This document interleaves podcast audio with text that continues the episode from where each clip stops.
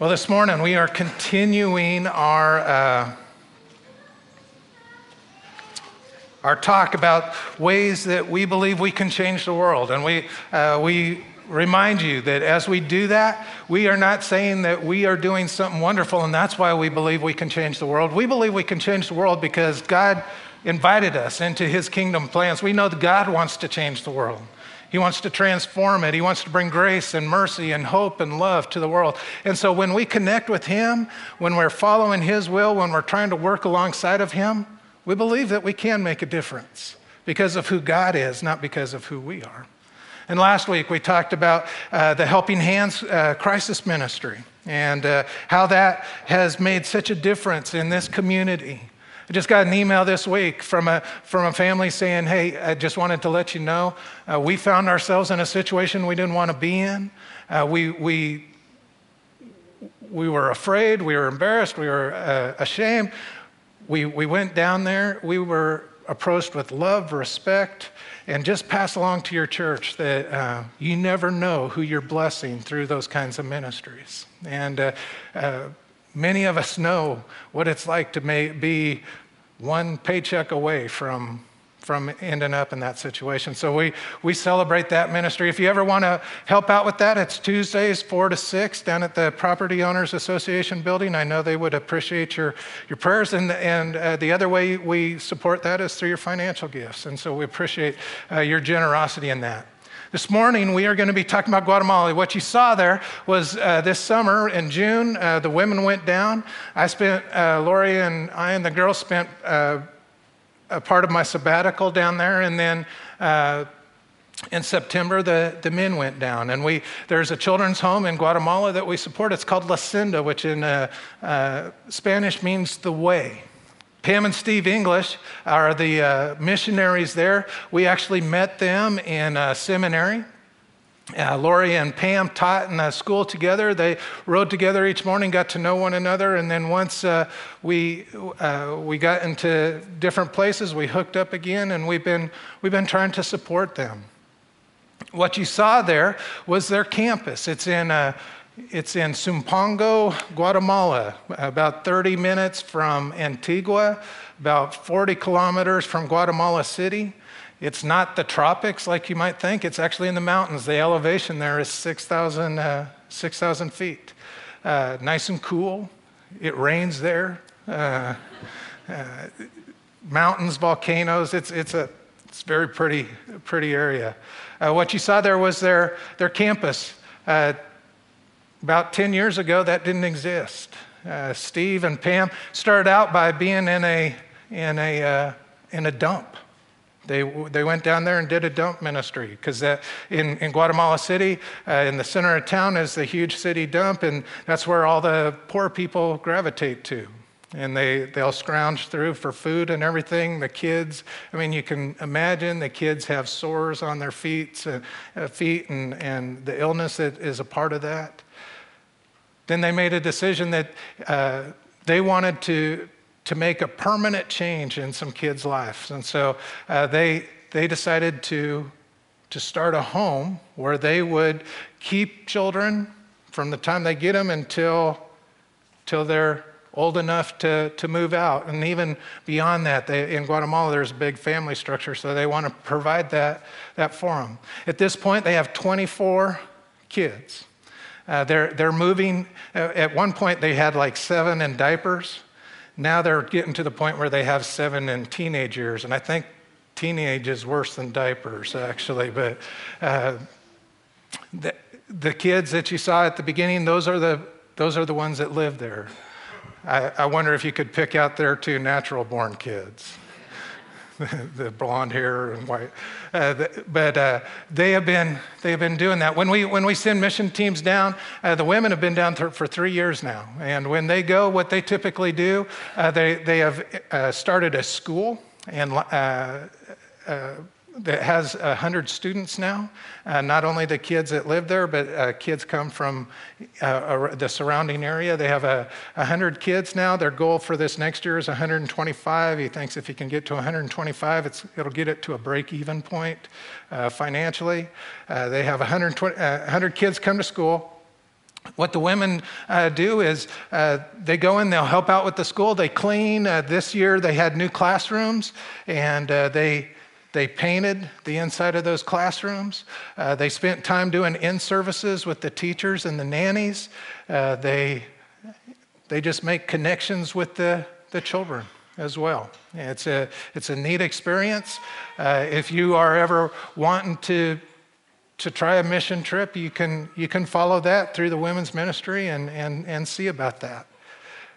The men, when we went, uh, what you saw us building was the most gigantic playscape I've ever seen in my life. Uh, uh, they could have four hurricanes, and that thing's not going anywhere. Uh, I think all 100 kids from the school can fit on it at one time, but uh, last year when the men went down, we did some, some work that sort of helped uh, in their dorms and stuff. This year, when we went, we built that, that playscape. And uh, uh, you, you saw what happened. It, the, the neat thing about this year's project is it was something that benefited everybody. No one gets all excited about like painting a room, but they did get excited about having a slide and swings and all that kind of stuff. So that, that, was, that was neat to see. And so I just wanted to, to share that with you. We've got some folks this morning that were on those trips, men's or women's. If you, if you guys went, would you mind standing for us? Come on.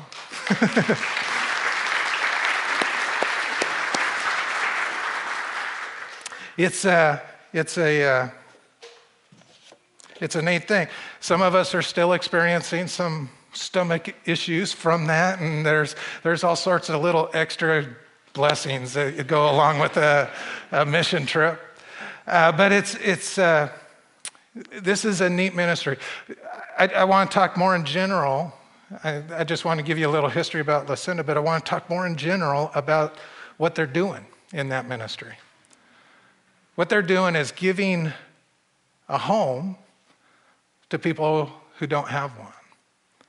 They're given, they're given a home to, they're given parents to kids who have none. A lot of those kids you saw go across the front of the screen, the reason they're there is because uh, they're victims of child abuse. Many of them, when they showed up on the door, were so bruised and, and disfigured because of the abuse they'd suffered uh, that they're unrecognizable.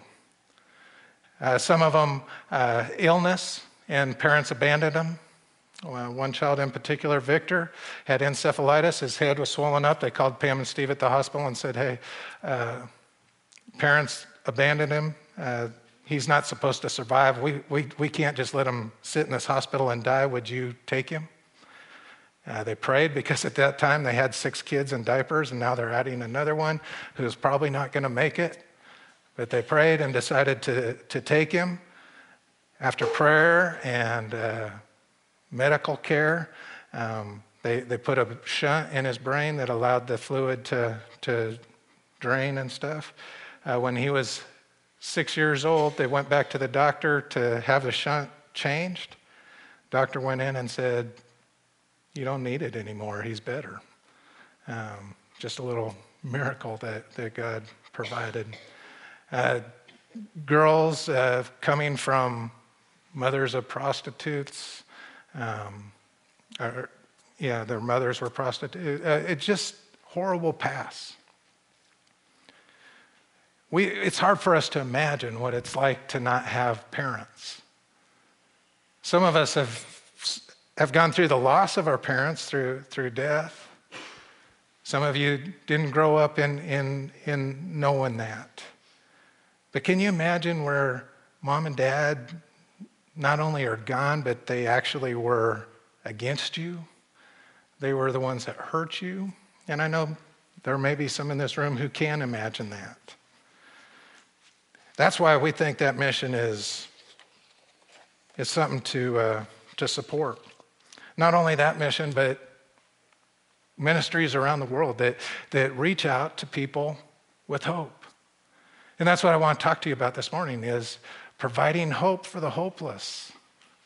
Because maybe you're not in that situation where you don't have a parent who abused you, or, or you, you weren't abandoned, or you don't have a place to, to call home. Maybe you don't, you can't accept that. But perhaps you can identify with not knowing what's going to happen tomorrow, by, being, by not being sure if you're going to be able to make it financially till the end of the month.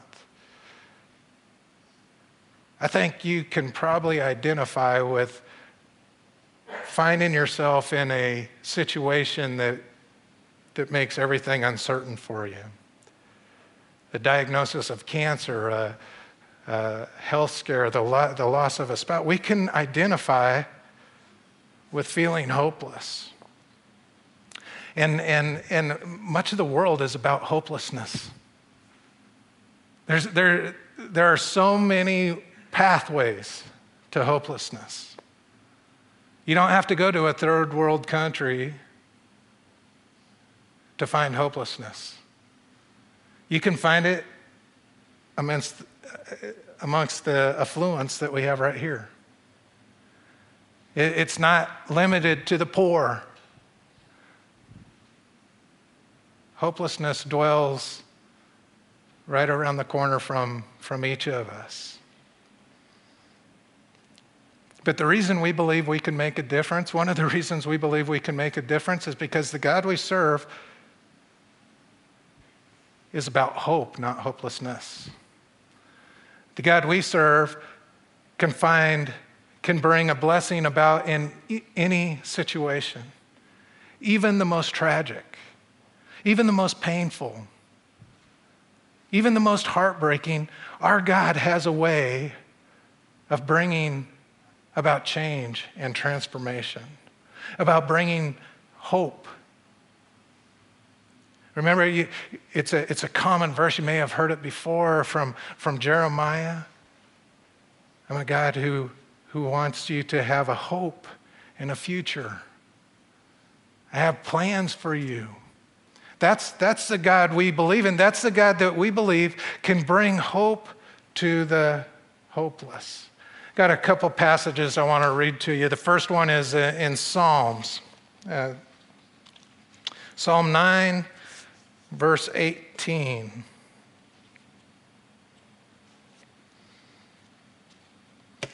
But the needy will not be ignored forever. The hopes of the poor will not always be crushed. The needy will not be ignored forever. The hopes of the poor will not always be crushed. One of the things I admire about Pam and Steve is, is their ability to, to seek out something that everyone else wanted to ignore. The reason those kids were at the dump is because no one wanted to pay attention to them. The reason those kids were left at doorsteps and left in hospitals and abandoned in homes is because no one else wanted to pay attention to them. But the, the hopes of the needy will not always be ignored. There are those people that are a lot like Jesus, because Jesus had this ability too. There's those people out there that have the ability to, to focus on, in on what the rest of us want to make go away. The thing that makes the rest of us sort of cringe or feel uncomfortable, they're drawn to it.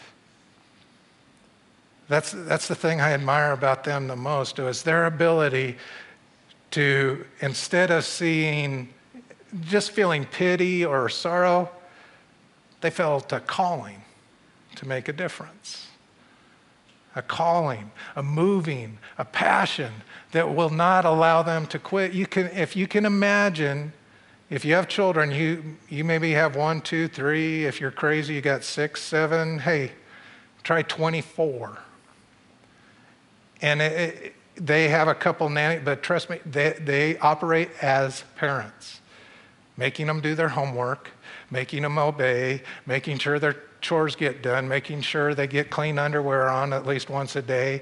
There, there's all those things that they have to operate on. That takes a calling and a passion. But the hopes of the needy will not always uh, the needy will not be ignored forever. The hopes of the poor will not always be crushed. Let's look at the other one. It's in 2 Corinthians chapter 5, verses 14 and 15. This is Pam, and the reason I put this in there, this was this is their passion verse.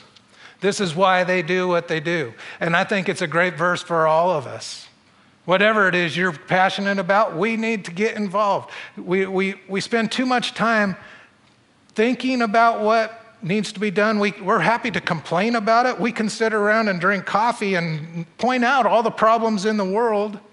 We can, we can get in arguments on email and Facebook about uh, what this should be, and, and they have polls on Facebook drive me nuts. Uh, stupid polls about vote about what do you like about this and that. We, I mean, we'll spend all our time doing that, but when do we get up and do something? Each one of you have a passion. There's something that moves each one of your hearts. There is something that when you see it, you're drawn to it, you don't turn away from it. That's why we talk about the body of Christ is a group of believers. Each one of us has gifts and blessings to bring to it. We're not asking you to be like me. We're not asking you to be like Pam and Steve. We're not asking you to do the thing everyone else does. We're asking you the way God created you, the passion He's placed in you, the place where your heart breaks, the, the, the place where you are moved and drawn to action, use that for the kingdom. Every one of you has something to use for the kingdom. There is a hopeless person somewhere wishing that there was someone who cared about them. There is a broken-hearted person somewhere hoping that there's someone who could understand and empathize with their problem. Let's read this passage. Why would you do something like this? This is Paul writing 2 Corinthians, beginning verse 14. Either way, Christ's love controls us, or in other versions, it says Christ's love compels us. It controls us. Since we believe that Christ died for all, we also believe that we have died to our old life. It's no longer something we own, it belongs to God. He died for everyone so that those who receive his new life will no longer live for themselves. Instead, they will live for Christ, who died and was raised for them. This is not just about missionary work, this is about Christianity. And we've been talking about we need to take it that level beyond Jesus loves me, this I know. That's great. And that's a starting point we all need to be at, but that's not, that's not the gospel. The gospel is Jesus loves me, this I know. And because of his love, and because of his power, and because of his grace, and because of his mercy, he connects with me and takes me from who I was to who he created me to be. And when I live into that potential, when I live into that power, when I live into that calling, I'm involved in ministry as with Him. I'm a joint heir to the Father. I am, I am a partner with Him in ministry. I have surrendered my will for His. It is no longer I who lives, but Christ who lives within me, is another way He says it. That's the gospel. We've settled for this Jesus loves me thing. And that is wonderful. But Jesus loves you because he wants you to join him. Those of you that are parents, you love your children, but do you want them to, to keep running around in diapers for the rest of their life? Your love means you have hopes and plans for them, right? You, you see the potential in them that no one else can see. Your love draws them to succeeding. That's the way God's love is for us. It's Christ's love that compels us to become more like Him. It's Christ's love that, that sends us out into the world. It's Christ's love that, that gives us that desire to do something no one else wants to do. That's that's how we make a difference. I just want to uh, uh, leave you with, with, this, um, with this challenge that there is that part of you that is unique to you, that, that God has given you. It is a gift to the world. It is a light that's meant to be set up on a hill so that everyone might see it, not for your glory, but for God's. There is that thing within you that you can bring hope, that you can be the instrument through which people find grace, mercy, joy, love. Every one of you has that. My question is what are you doing with it? What are you doing with it? Why don't you bow with me? Let's pray. Lord, we thank you. We thank you for, for that love that you have for us. God, that met us when we were hopeless, when we were lost. And we might not even have known we were hopeless and lost, but God, as we celebrated in baptism this morning, you, you not only created, but you, you care about us. You invite us. You empower us. And we celebrate your love. We celebrate that, that awareness that you have for us. But, but God, we want to take it a step beyond that. We don't want to just be ones that receive, we want to be people who in turn give. That what you pour out on us will, will flow through us and, and out into a needy, brokenhearted world. As our heads are bowed, we, we just pray for Pam and Steve, for the ministry they do there. We pray for the, the children that, that live there, for the children that go to school there, for the teachers and the, and the nannies and the parents that are involved in that ministry. Lord, give them the strength they need, give them the perseverance they need.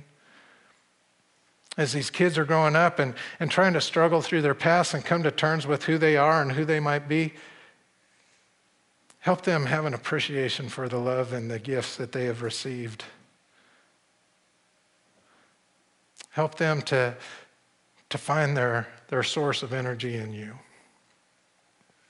And God, that's our prayer for each of us. And we pray that in the name of your Son, Jesus Christ. Amen.